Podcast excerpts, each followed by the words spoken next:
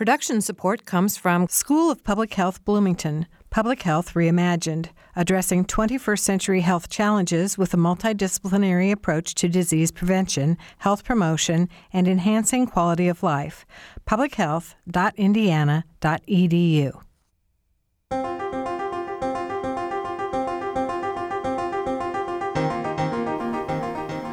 Welcome to Noon Edition. I'm Bob Zaltsberg, editor of the Herald Times, along with co host Mary Catherine Carmichael.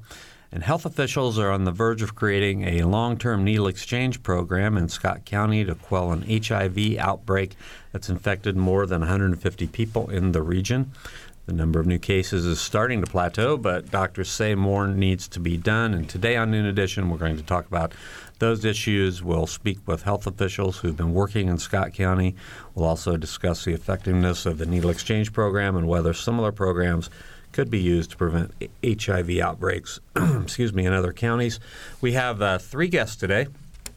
Two are joining us uh, long distance. We have Beth Meyerson, co director for the Rural Center for AIDS uh, STD Prevention, who's joining us from WFYI in Indianapolis. Dr. Beth Meyerson. Dr. Beth Meyerson and Dr. Jennifer Walthall is uh, also joining us. She's deputy, deputy State Health Commissioner, and she is joining us by phone. And joining us in the studio today is Dr. Diane Janowicz, uh, infectious disease specialist at Indiana University Health Physicians. If you want to join the program, you can give us a call at 855-0811. That's 812-855-0811. Eventually, I'll get that uh, area code in there all the time. Yeah. or 1-877-285-9348 outside the Bloomington area. And you can also join a live chat at wfiu.org slash noon edition, and you can follow us on Twitter at noon edition. So welcome to all of you. Thanks for thanks for being here with us today. Hi, Bob. Welcome Thank back. You for, thanks. Thank, Thank you for you. having us. Uh huh. So I thought we'd just start with uh, sort of a review of the history of this outbreak. And uh, I think we'll go to uh, Dr. Jennifer Walthall for that, the Deputy State Health Commissioner. So, uh, Dr. Walthall? Absolutely. I can start with where we are uh, as of close of business uh, yesterday. Okay. We have a total of 160 uh, positive HIV tests in uh, Scott County and uh, are following up on contacts in five counties surrounding. Uh, the good news in that number is that it is, again, as you said before, plateauing. The other really good news is that uh, the new cases as of the last uh, two weeks are actually uh, within the same cohort that have already been tested. And what I mean by that is we are now in the process, uh, three months in, and going back and testing, retesting all of the individuals who tested negative at the beginning of the outbreak. And so the new positives uh, are in uh, folks who tested negative at the beginning. As you know, there is a, a delay in some cases in uh, the rate of uh, positive tests um, from the initial acquisition of the disease. And so we are going back and retesting negatives and have found a few positives in that original group. So the process is working. We don't have a new cohort of patients that we're looking at, and so we feel like we are really uh, getting our, our hands around uh, this uh, group of people uh, here specifically with this outbreak uh, moving forward. The other uh, pieces of the puzzle that are, are challenging moving forward is that we have a positivity rate um, of co-infections with hepatitis C of 88 percent. So we're not just dealing with an HIV outbreak here; we are dealing with um, all of the uh, risks that come along with injection drug use, and that's hepatitis C as well. We also have many of our HIV negative patients who are hepatitis C positive, and so dealing with um, programs moving forward and building infrastructure that I'm sure we're going to talk about today will have to account for uh, not only those two important diseases, but also the underlying chronic disease and changing the conversation around risks and behaviors and support for those uh, dealing with addiction and mental health. Uh, so less, less use. punitive, and uh, I assume you mean less punitive and more preventive and, and uh, treatment centered. Absolutely. That's exactly what I'm talking about. Okay, and great. that includes not only program building, but also just even the language and uh, the ways that, that communities uh, look at um, inclusiveness and support and connection. It's, this is not a this is not a conversation about an us versus them uh, phenomenon. This is a conversation about us, us as a community. Uh, building and moving forward. Right. Now, um, for those of us who aren't familiar with Scott County, what are some of the cities and towns or, or communities um, around that area?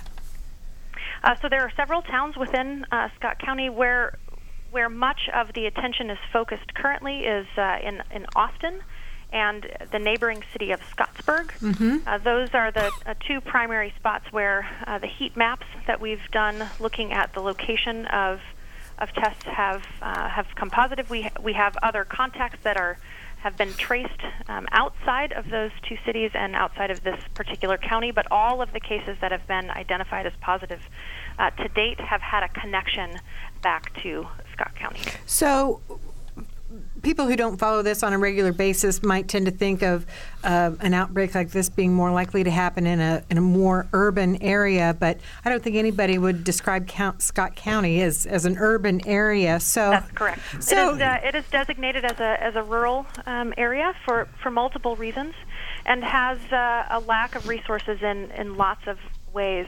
You know, when we look at Indiana historically, only about 3% of our uh, uh, citizens who uh, have HIV have acquired that through injection drug use, about 9% nationally. And so to have uh, an outbreak that is 95% related to injection drug use changes uh, the response and it changes uh, the conversation about uh, what needs to be done in this area. Specifically, why this outbreak is, is unique is for multiple factors. One, it's in a rural area. Two, it is tied to uh, the injection drug use of an oral opiate. And so those particular factors tied together uh, means that we have to change the way that we look at um, best practices for HIV. We're dealing with a, a different setting, uh, a different set of, of risks that we normally look at, and that has been um, a process that we are we are pleased with uh, the preliminary results of that response, but want to do more not only to make sure that this and other rural areas are, are protected, but that our um, processes moving forward do upstream prevention so that we're we're not chasing after HIV, hepatitis C, and uh, substance use and addiction uh, in the future. Sure. So I guess uh, kind of an obvious question is why Scott, Scott County? There was really a, a, constellation of factors that exist in, in many areas of areas of rural America that, that exist again in, in Scott County, but are not a Scott County problem. It just happened to be that this is where uh, we found it first, and mm-hmm. Uh, just begin, going back to even uh, the social determinants of health that exist in this area.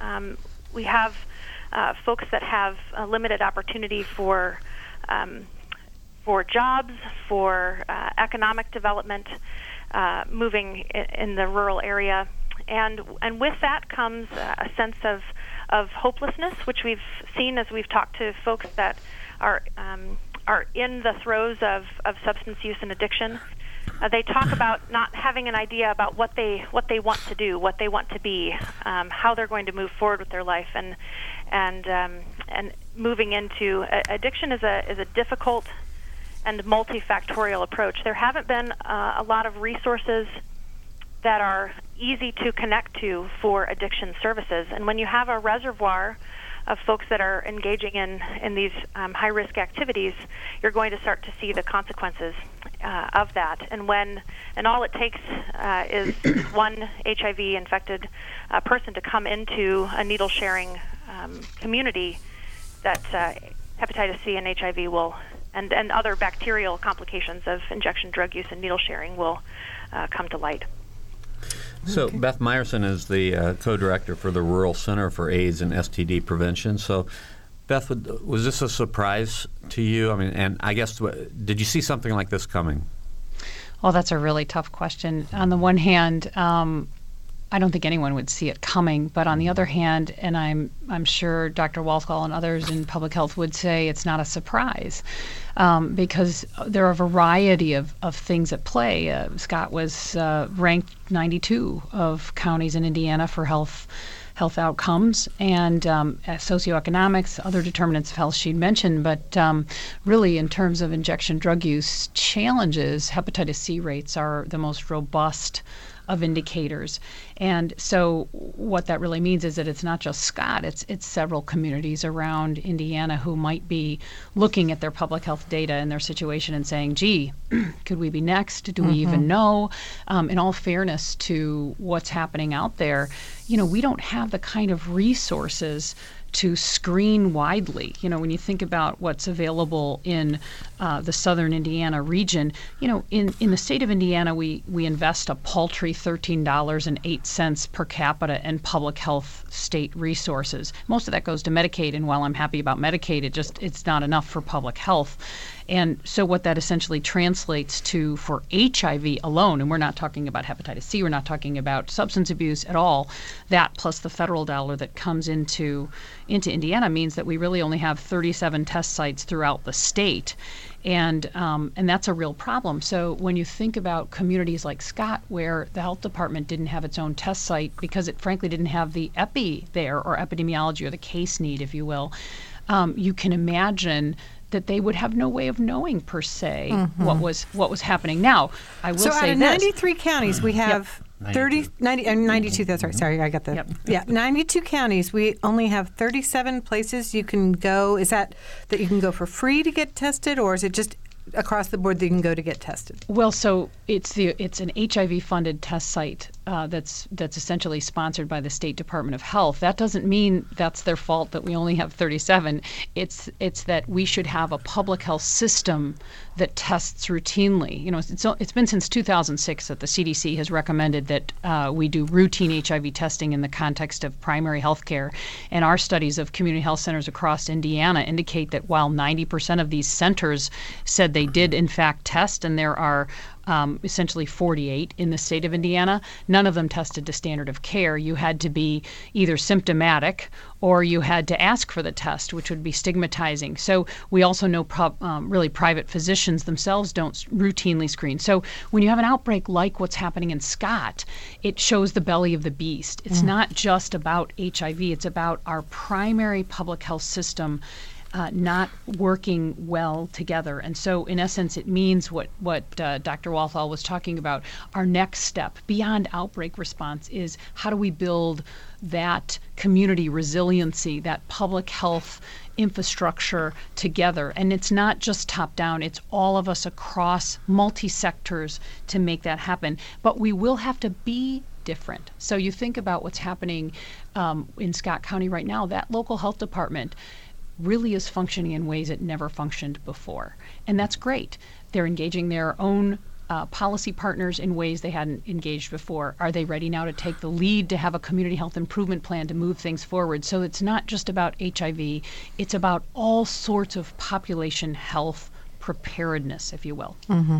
So we have uh, Dr. Diane Janowicz in the studio with us, and she is an infectious disease specialist at Indiana University, Indiana University Health Physicians. So, Doctor, I mean, you've heard uh, what Beth was just saying, Beth Meyerson was just saying about having a system set up, and I, I just want to get your reaction mm-hmm. to that. Certainly. Well, so as she said, the CDC has recommended universal testing for all people. Um, anywhere from the age of 13 to 64. And ideally, that's what we'd like to see um, implemented throughout all healthcare facilities, um, from ERs to community health centers to private practice physicians. But that hasn't been taken up uh, very well uh, yet by many states um, and by many smaller rural counties um, and cities, uh, such as we see in Austin. Mm-hmm. Uh, so that universal testing has been recommended because 16% of people who are infected with HIV here in the United States don't know it. Um, so, by offering this universal testing, ideally we can capture more and more people who don't know they're HIV infected and then subsequently link them to care um, where they can see a physician and get effective treatment for their HIV. Mm-hmm. So, what's going to what, what, what do you think needs to be done to move this forward? I mean, is is something uh, such a high profile news story like what's happening in, in Scott County is that going to be what it takes to get universal testing? Well, I, I, think this story can certainly help um, and be an impetus for many uh, different uh, cities and counties um, throughout the United States who take notice um, that uh, this can happen um, anywhere. Um, and, and that's one of the steps that we can use to uh, hopefully decrease the risk um, elsewhere um, to be able to capture those people who don't know they're infected. So I assume part of the reason too that people that universal testing has not been initiated is the stigma that goes along with the HIV AIDS mm-hmm. virus, and so I can see people potentially balking and no, no, I don't need that test. I, mm-hmm. you know, that's not uh, possible that I would mm-hmm. have that as a as a health issue. So is it your thought, and I would ask each of you this, I think, um, is it your thought then that we need to think in terms of a public health campaign that um, de- destigmatizes this and makes it um, less owner or not onerous, but less, um, I don't know, uh, out of the ordinary uh, to get AIDS testing as a matter of course? I would certainly, this is Jen Walthall back in Indianapolis, I would certainly point to some successes that we've had in the state of Indiana in the past, and specifically the One Test, Two Lives campaign that allowed for universal testing of all pregnant women as an opt out rather than an opt in. The philosophical difference between those mm-hmm. is having to go in as a pregnant woman and ask for an HIV test rather than it becoming the routine part of the care that's that's part of uh, pregnancy evaluation.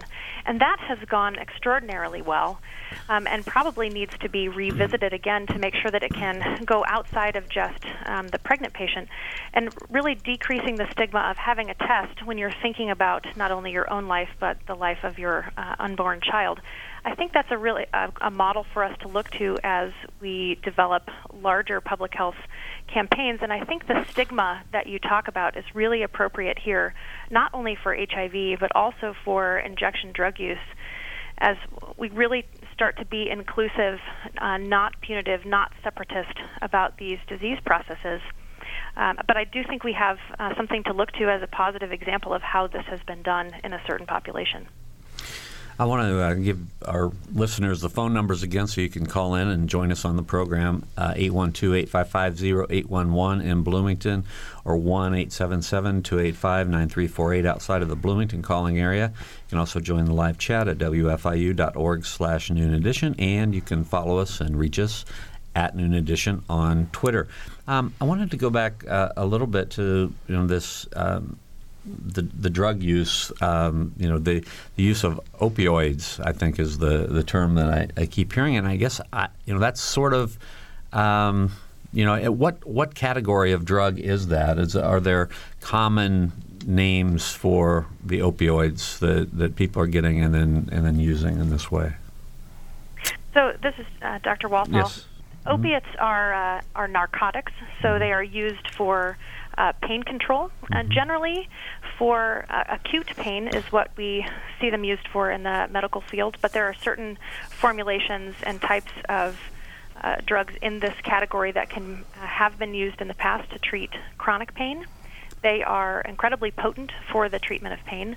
Um, if they're cousins to heroin, that all comes from the same derivative. And the drug of choice in this particular outbreak in this community is uh, one of the oxymorphone drugs. The uh, trade name for that is Opana, and it has been uh, introduced in this uh, community as the previous uh, injection uh, of an oral opiate was OxyContin, which you've probably heard sure. Uh, mm-hmm. uh, about in the past in the news, that um, was reformulated in a drug resistant formulation and became actually quite expensive um, to uh, purchase on the street. So it was replaced uh, over time with different types of medications. We've also seen in Indiana, as it has been a leader in uh, codifying um, decreasing opiate prescriptions uh, by physicians and other prescribers that uh, heroin use has also been on the rise as other uh, oral opiates have become more difficult to uh, gain access to. Mm-hmm. Well, I know that your colleague, Dr. Jerome Adams, the the uh, health commissioner, spoke at spoke to Congress. Um, yesterday. Yesterday. Spoke, yeah, yesterday, and one of the the three um, major uh, thrusts he talked about in dealing with this problem was stopping the flow of, of opiates into into communities. How, how do you do that? Yeah, and how do you do that? There are multiple um, approaches to doing this. Uh, the Attorney General's task force on prescription drug abuse has been a leader in this across the state and partnering with the Indiana Licensing Board as well as physician groups, um, advanced practitioner groups, dentists, anyone that has prescribing capabilities, so that there are limits on the number of prescriptions and, and the drug doses of prescriptions that can be administered by those that prescribe. This also, uh, the rule that went into effect in 2012 requires that you're actually seen by your prescriber. So we, uh, it was found during the study that there were multiple prescribers that actually weren't even seeing patients, uh, and so that has been helpful. Additionally, really just education about what it means to prescribe an opiate and the correct settings for the treatment of acute and chronic pain, and then alternate um, options for treatment of chronic pain in a multidisciplinary setting. Uh, additionally, having drug treatment required of patients so that you can make sure that they're actually taking the medicine that you do prescribe them and rather than diverting it and selling it to other sources. Many of the prescribers are, are not doing um, this intentionally. They're not prescribing opiates for the purpose of their patients going out and selling them. They're really doing what they think is the best thing to uh, treat pain. But the education that goes along with how to do this properly, having systems in place to make sure that prescribers uh, know how to prescribe correctly, and then uh, additionally doing the uh, due diligence on the side of, of law enforcement and, and DEA to make sure that we don't have uh, movement of, of so-called pill mills uh, throughout the state that um, prescribe uh, opiates inappropriately. Mm-hmm. And this so, is Beth. I would also add at the population level when we talk about building community resiliency and awareness about what's happening. So what was what's helpful is we were talking about the law enforcement angle and of course the prescription level behaviors, but um, it's important for communities to understand themselves what is out there. And and the nice thing is we've got public health data. So average age adjusted prescription drug overdose mortality rates uh, by county. And so in in our case we now have 26 counties throughout the state that would be classified as having high rates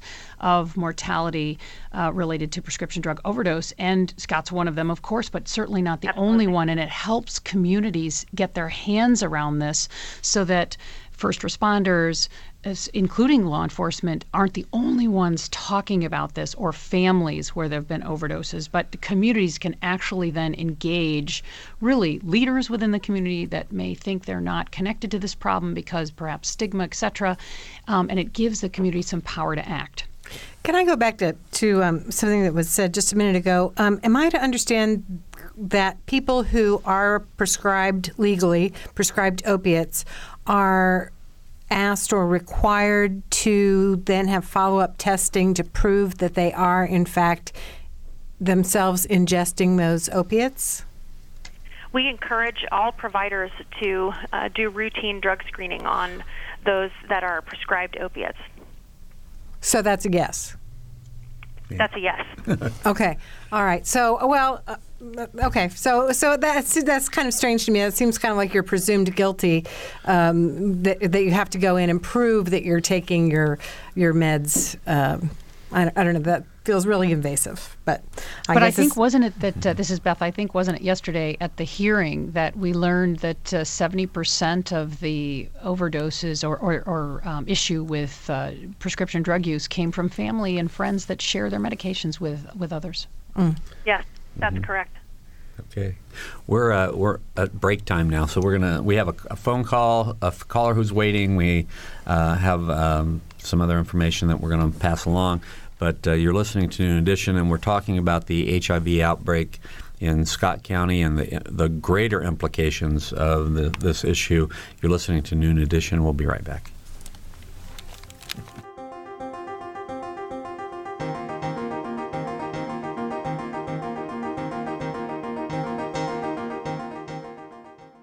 This is Noon Edition on WFIU. Production support comes from IU School of Public Health Bloomington online at publichealth.indiana.edu. WFIU News covers South Central Indiana and the state each day. You can read news throughout the day as it's posted on our website at WFIUnews.org.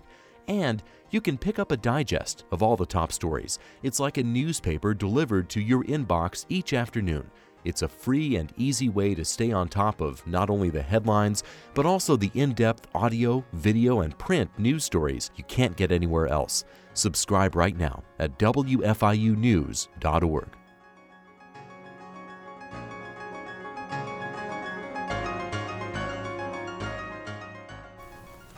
Welcome back to Noon Edition. I'm Bob Zaltsberg from the Herald Times, along with co-host Mary Catherine Carmichael. We just had a very rapid 30 minutes talking about about this HIV issue uh, in Indiana, and uh, we have three uh, really fine, high-quality guests with us, as we always do. Dr. Diane Janowicz, who's an infectious disease specialist at Indiana University Health Physicians. Dr. Jennifer Walthall, Jennifer Walthall, who is the Deputy Health State Health Commissioner, and Dr. Beth Meyerson, who is the co-director for the Rural Center for AIDS STD Prevention, which is at the IU School of Public Health here in Bloomington. If you want to call us and get on the program, one eight or eight one eight one two eight five five zero eight one one. 1 285 9348 and you can join the live chat at wfiu.org slash noon edition. And you can you can find us on twitter at noon edition. We have jack who's been waiting patiently on the line. Jack's from bloomington. Go ahead. Uh, just a comment. It seems that if you want to avoid want to destigmatize the problem you probably shouldn't be talking about capturing the infected population. That's just the thought Okay. All right, Jack. Uh, did you mean like capturing data? Is that what you were referring to, or? Oh, Jack's gone. Jack's gone, but yeah, I think that's. About, I, you know, it's interesting. This is uh, this is Jen Walthall. Uh-huh, sure. Uh, I think we find ourselves uh, even even here at ISDH and uh, in working with infectious disease and working with public health that the the number of things that we need to change in the conversation is is so vast that mm. even the the well-meaning phrases that we put out there, um, we we really have to think through the implications of those uh, when we talk about solutions. And I've been um, personally guilty of that. Uh, and I, again, changing that vocabulary, I think it's a great point that Jack the caller makes when we talk about um, being clean that implies that if there's recidivism or ongoing drug use that you're somehow dirty. I mean, mm-hmm. just that level of detail is really important in the conversation, and I think we have to sort of put our pride away and be um, thoughtful, even as a you know an educated population, about what what do we have to change here, and as we're as we're sending a message, making sure that we're communicating with everyone about those sorts of just even to the level of our vocabulary. Mm-hmm. So thank you, Jack, for making that point. It's been really valuable uh, to me personally and to our team and to our partners to have that sort of feedback in a, an open dialogue moving forward. Mm-hmm. So thank you. And this extends to how we claim our own community, which is. Um, versus those people who are over there who are addicted versus our neighbors who are struggling with addiction and and this gets to helping our our um, primary and pre- preventive health colleagues in the systems in our communities figure out how they can embrace simple things like screening for substance abuse issues, screening for HIV, hepatitis C, those things that raise what we would call moral policy problems. And yet, there are patients, our neighbors, our daughters, our sons, our friends, us, and that will help reframe the debate to we have a problem in part of our community versus our community needs to be different to serve everyone. Mm-hmm. Dr. Janowicz, do, do, you run into the same kinds of things, you know, as a specialist in infectious disease, um, you know, this the stigma and the language issues? Oh, absolutely. You know, un- unfortunately, even um, in my patients who are HIV infected, um, some of them are fearful to tell their own family members mm-hmm. uh, because of the reactions that they may um, receive from, from their loved ones and the, the people with whom they live. So that stigma and it, it, it pervades all levels, um, mm-hmm. from the, the patient and their family um, to those who are at the periphery um, mm-hmm. of any sort of infection like this. Well, I even, I wonder about just the overall impact on Scott County now, as a even though I think we we've somewhat established that Scott County just it just happened there. It could be I mean, any, it could yeah, be it could be any county. Any right. county. So, Beth, could you address that? Right. I think that it can be any county, and this is where we really need to help communities build resiliency. Um, you know, this, as I say, the outbreak teaches us about the belly of the beast, which is the system issue, but it calls us all to be different, not just Scott County, but, uh, you know, I teach in a school of public health and I'm a public health researcher. How does IU School of Public Health in Bloomington need to be different to help communities at local level uh, have the workforce that's trained and knows how to gather communities to address these hard issues? How does our business school engage with the employers that are listed on the website in Scott County and Austin, right, to embrace mm-hmm. communities? How do we normalize public health issues so that we're building communities that are healthy, not just avoiding sickness? And, and this is where I think our challenges will lie. Mm-hmm. Now, each of you, do you spend time out in the field uh, doing research, or I'm just interested in the work that you actually do. Would would would you mind starting, Diane? Well, so specifically uh, with respect to, to Austin, I, am there every week, um, uh, staffing the HIV clinic, um, actually getting it up off the ground and running.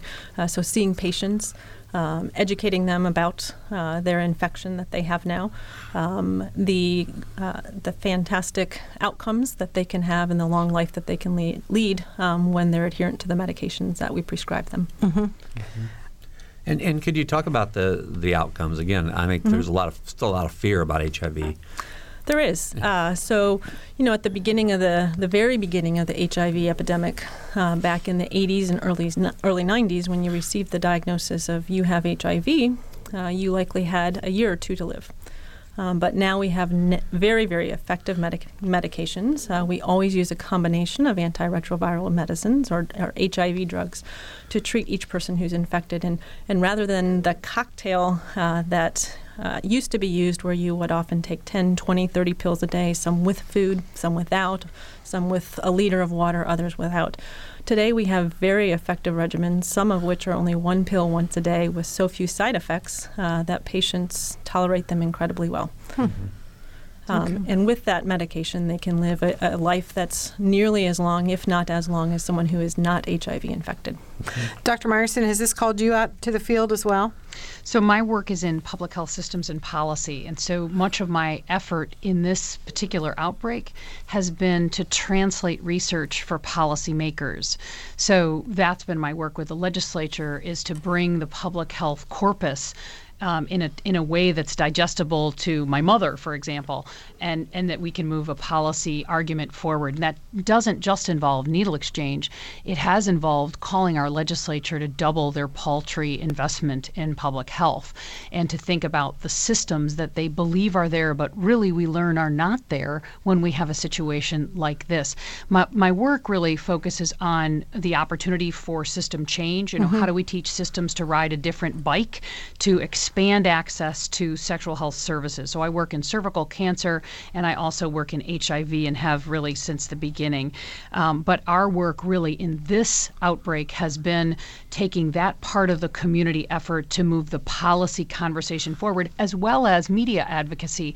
You know, our state fights the good fight. Our state, our colleagues at the State Department of Health has done a have done a fabulous job responding to this. Our colleagues at IU Health in infectious disease, but they are doing so with two hands tied behind their back because we have two pennies to rub together. Really, since no one thinks that public health needs anything, and so that's been my role here. It hasn't been research oriented at all. However, this summer we will be doing community institutional reviews around the Scott County area so that we can understand the need for community community resiliency. Um, I study, for example, policy behaviors of local health departments. I do so across the country, but I also know what's happening here. We study intensively in Indiana for accreditation preparation and progress. As I mentioned, a study early of ours of um, community health center HIV testing. In 2011, we done a secret shopper study of the funded HIV testing clinics, and here we learned that it was broken and that only one in five people were able to, uh, or actually one in five people were not able to get a test when they sought one. That was a 20% failure rate. So a lot of our work is is this. But in an outbreak setting where it's a circus down there, as I'm sure both Jen and Diane would say, you know, the last thing Scott needs is a bunch of researchers poking around. yeah, I can imagine. It sounds like a lot of your field work is is actually uh, lobbying and informing. I wouldn't call it lobbying. Our president would not be happy with that. it's Inform- educating. It is informing. It's bringing. There research. Well, it's actually research. It's actually research, bringing research to the to inform policy deliberation. All right, we have a phone call. We're going to go to Dave from Brown County. Dave? Yes, am I there? Yes, you are. Well, uh, ironically, my daughter died of a heroin overdose eight years ago today. I'm sorry. I'm sorry to hear that. Thank you. Um, but the reason I'm calling is because I now know more about heroin than I ever wanted to. And I've come to a couple of conclusions, and I would love to hear you discuss this, these ideas. Uh, first, that the so called war on drugs is a complete and total failure. And in fact, drug use has increased, not decreased. And that second, if you are addicted to drugs, you are sick. You are not a criminal. Something has changed in your life, and it's no longer involving free will and choice, which I think is an element in any criminal activity. So I would I would love to hear your perspective on those two thoughts. All right. So first, this- yeah, go ahead. This is uh, Jen Walthall. Uh, thank you so much for sharing those thoughts. It is um, it's very timely that you bring those up. We were just in Washington D.C. as an executive team from ISDH yesterday, and and spoke uh, with multiple uh, organizations and and folks within the federal government about just this topic about again reframing um, addiction as a as a chronic disease in order to move forward um, with rebuilding lives and restoration of um, pr- being a productive member of society. And without the tools to do that in the healthcare setting, we've the conversation has changed to uh, the tools that are available in uh, the judici- judiciary and law enforcement system. And we need to change uh, that conversation back toward health so that we are returning um, folks that suffer with this chronic disease to the life that they that they need. And the the peeling of the onion in this really complex um, process is an important onion to peel. We've made some really wonderful progress in the state of Indiana just in the last six weeks with the signing of the community bystander naloxone law that allows for family members, loved ones, and friends to uh, receive a prescription for life-saving naloxone in the setting of overdose, so that um, those uh, victims of, of overdose are able to connect with the healthcare setting and really have a second chance um, at receiving the kind of treatment that they need. The infrastructure to give that treatment needs to be built as well. Is that We've been- Narcan? Is that what you're talking about? Yes. Oh, okay. Sorry, I wasn't familiar with the other name. I, I know it by Narcan. Thank you. Yeah, so we are we are thrilled with um, that additional tool in our arsenal for um, combating our overdose deaths, um, making that uh, that tool systematized and programmatic and easy, so that we can do training for uh, first responders, for community members, and that part of that package includes give the medicine, call 911 get patients to the hospital, uh, adding to that a robust uh, Good Samaritan law, so that you know if other folks are uh, engaged in drug use that are and are afraid to call because they're afraid that there will be uh, ramifications for that. There, we have much work to do surrounding just the the acute setting of, of overdose, but then the the background behind that is building then the system so that when you do uh, have this moment of opportunity and a, a teachable moment and a second chance, that those systems exist for treatment, and then the um, safety net for um, recidivism that happens over time. But I think that that one particular um, powerful tool we now um, have the opportunity to really uh, capitalize on in the state of Indiana. Uh, Jen, it sounds like uh, you have a model for that bystander law with the, with the uh, uh, the the law with with alcohol. The I'm losing the name of it. Yeah, I, I know. Lifeline. Lifeline yeah, law. the Lifeline Thank law. Yes, Sorry, the Life- we've law. done two shows on it. So the Lifeline law. Yeah. So it sounds very Yes. similar to that.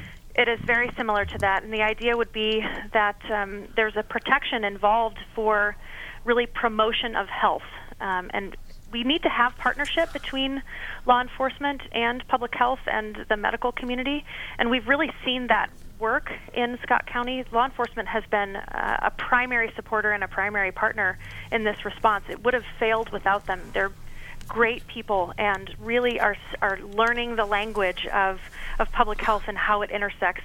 In fact, we have HIV testing going on in uh, the jail system. Um, in addition to what's already been happening for years in the Department of Corrections system. And so we're pleased to have these conversations starting and then true, um, visible outcomes of what we've learned and how we can move forward. There's a good example too in uh, Gloucester, Massachusetts, that was published in the Atlantic earlier this month, and, and actually it was in response to what was happening in Indiana, where they are um, using, of course, several elements that we're talking about right now, but also um, as people might enter a police station with the remainder of their drug equipment, um, they won't be charged, but they're going to be essentially assigned what they're calling an angel, who will be their guide through a process of addiction uh, detox and recovery, and essentially just turning what Jen was saying, turning this. Um, criminal model into a public health model but this will take you know important cultural change for all of us because in fairness to our colleagues in law enforcement you know they're trained because of what they see and so we'll want to be working as a community to come around all of us in public health and law enforcement et cetera to make that shift possible all right, if you have a question or a comment about this issue, please give us a call at 812-855-0811 in Bloomington or 1-877-285-9348 outside of the Bloomington calling area. You can also join the live chat at wfiu.org slash noon edition, and you can follow us on Twitter at noon edition. So I wanted to just ask about the needle exchange uh, program and get uh, some kind of description of, of how that works. The needle exchange program, specifically in Scott County, um, is yeah. what uh, we ha- we're, we're, working with right now. It was approved uh, two months ago under an emergency order that was executed by Governor Pence that suspended the legislation at the time where needle exchange was not uh, approved. And the model that they put together with the assistance of uh, technical assistance and resources from ISDH, uh, community partners, the CDC that was uh, with us was a model that, that worked uh, very well in this rural community. And that uh, allowed for um, an immunity uh, process of coming into the local health department's uh, site, bringing in used needles, and then getting a new supply of needles based on the amount that was needed. The, the idea being clean needle every injection, every time uh, one sharing or one use of a, a pre-used needle puts you at risk, mm-hmm. especially mm-hmm. in a community where the viral load of HIV is very high and very infective. We want to make sure that we're protecting people with this uh, powerful tool.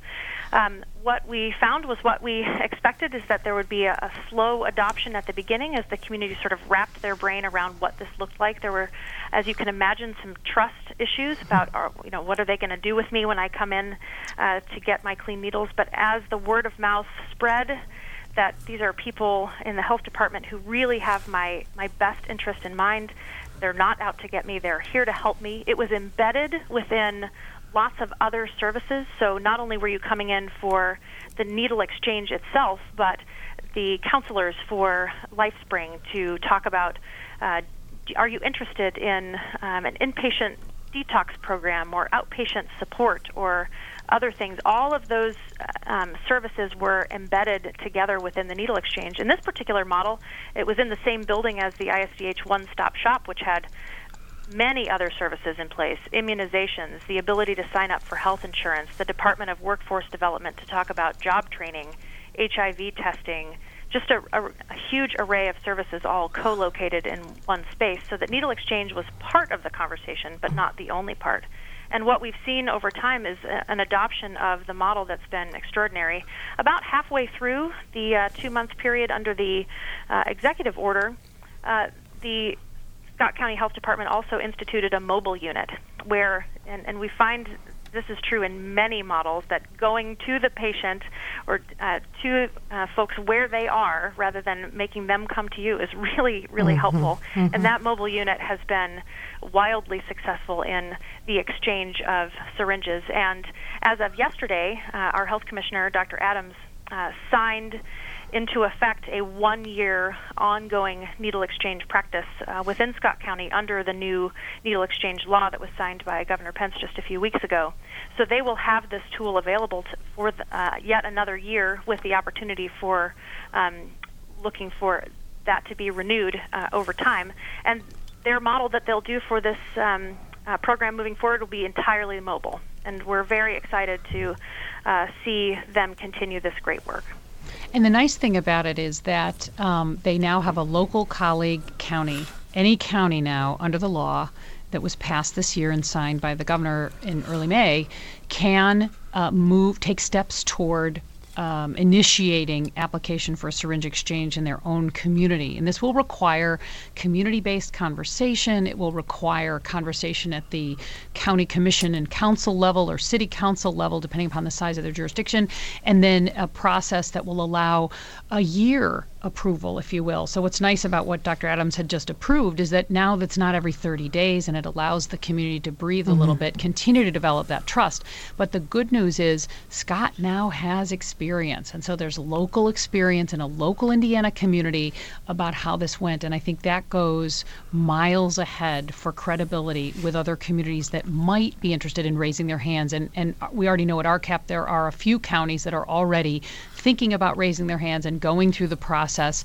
And we'll be watching carefully to know what is needed to help them think that through. So, local health departments, for example, we might have local health directors that want to have a, a community discussion about the public health data. Maybe they never have done such a thing. Can they do that? Can they manage a community debate? Have they been able to do that at their county council level? Do they have the political skills and policy communication skills to do that?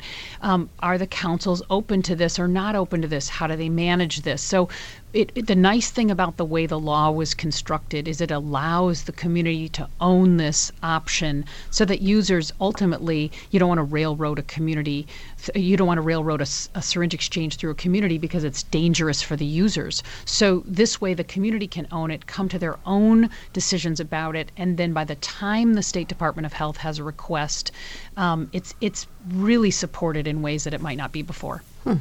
All right, we have a phone call from Jane from Bloomington. Jane, go ahead. Oh, hi there. Thank hi. you for this interesting discussion. Uh, I just want to comment anecdotally. I'm thinking a friend of mine who has had an heroin addiction, used to live in Bloomington, now is living in Shelbyville because that's where she can get shelter. And um, according to what I understand, she's had to travel to Indianapolis to get her uh, methadone, and has also had to pay each time up to like two hundred dollars, or there's some sort of cost to it. You know, I'm fuzzy on the details because I'm not a case manager or case worker. I just listened to her. She's also had trouble holding a job, and I'm just wanted to mention. Now, I don't think she has um, HIV. I hope not. Um, but how important adequate treatment and affordable and accessible treatment is across the board. The other comment I want to make is about um, just the general market for drugs. We've invested so much in the idea of trying to fortify the border. Um, the, the, the drugs that flow in from other places flow in because of the market. And so, wouldn't it be great for our for our governor, our legislature, to invest in the people here? Who have problems and thereby diminish the market that exists. It'll be just one state, but even one state can make a difference. Mm-hmm. All right. Thank you, Jane. Any uh, comments, reaction to Jane? You know, I'm, I'm, I'm sure there have been lots. This is Mary Catherine. I'm sure there have been lots of studies done that uh, also would prove that it's uh, more cost effective to treat someone um, than it is to incarcerate them. Is that something that you're uh, also trying to promote? Well, when we have the conversation about um, substance use treatment, uh, it, an inherent component of that is medication assisted therapy. And there are lots of options to that that are uh, different medications for different people. And having the specialty experience to know who will be best served with what, and then having those resources available. Again, thank you for those great comments. Both of those comments were really thoughtful. We need to have treatment services available um, that meet the patients at their need. Uh, we heard from a gentleman at uh, testimony in, in D.C. yesterday from Missouri that they only contract with programs that have behavioral health programs that have a medication assisted therapy component so that everyone is getting access to the full spectrum of services that they need. They can have intentional or um, intensive behavioral therapy, medication assisted therapy if they need it, uh, for really the with the purpose of returning to productivity. So the, the data is robust that medication assisted therapy returns people to jobs, allows them to reassimilate into their families, have that normalcy of day to day existence um, with a decrease uh, in recidivism over time. So, again, we have to shore those up, and we have wonderful partners um, here in the state of Indiana that are working uh, with us across the board to shore up those resources uh, in places that need them, and those include rural communities. All right, we have uh, less than two minutes to go, so I guess I want to get all three of your thoughts about, you know, the best way to move forward on this issue of, uh, on these issues, you know, involved with these public health, uh, public health outbreak on this, and set it in the context of, you know, we, we are talking a lot today about about this being patient centered, and I think that's a really really important part but there still is the law enforcement aspect of it, where a lot of laws get violated, laws laws get broken. How do you come to you know what what, what do we need to do to move forward to make all this um, more, mm, I guess, health directed?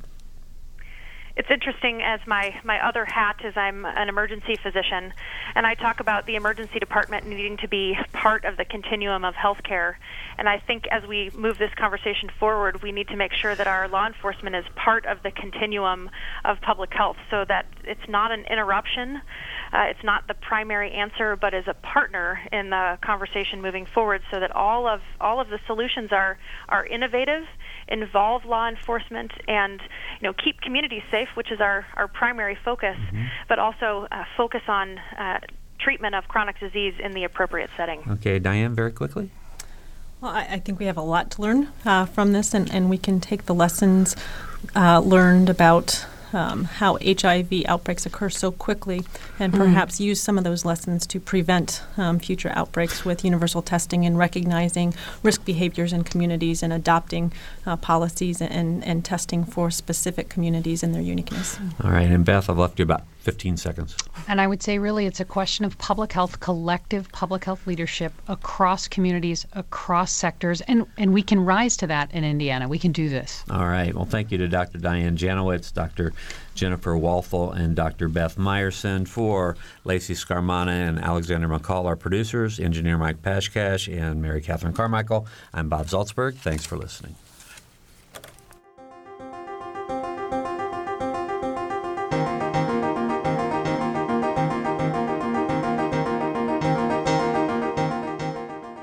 Noon Edition is a production of WFIU and the Herald Times. A podcast of this and other WFIU programs is available at WFIU.org. Production support comes from School of Public Health Bloomington, Public Health Reimagined, addressing 21st century health challenges with a multidisciplinary approach to disease prevention, health promotion, and enhancing quality of life. publichealth.indiana.edu.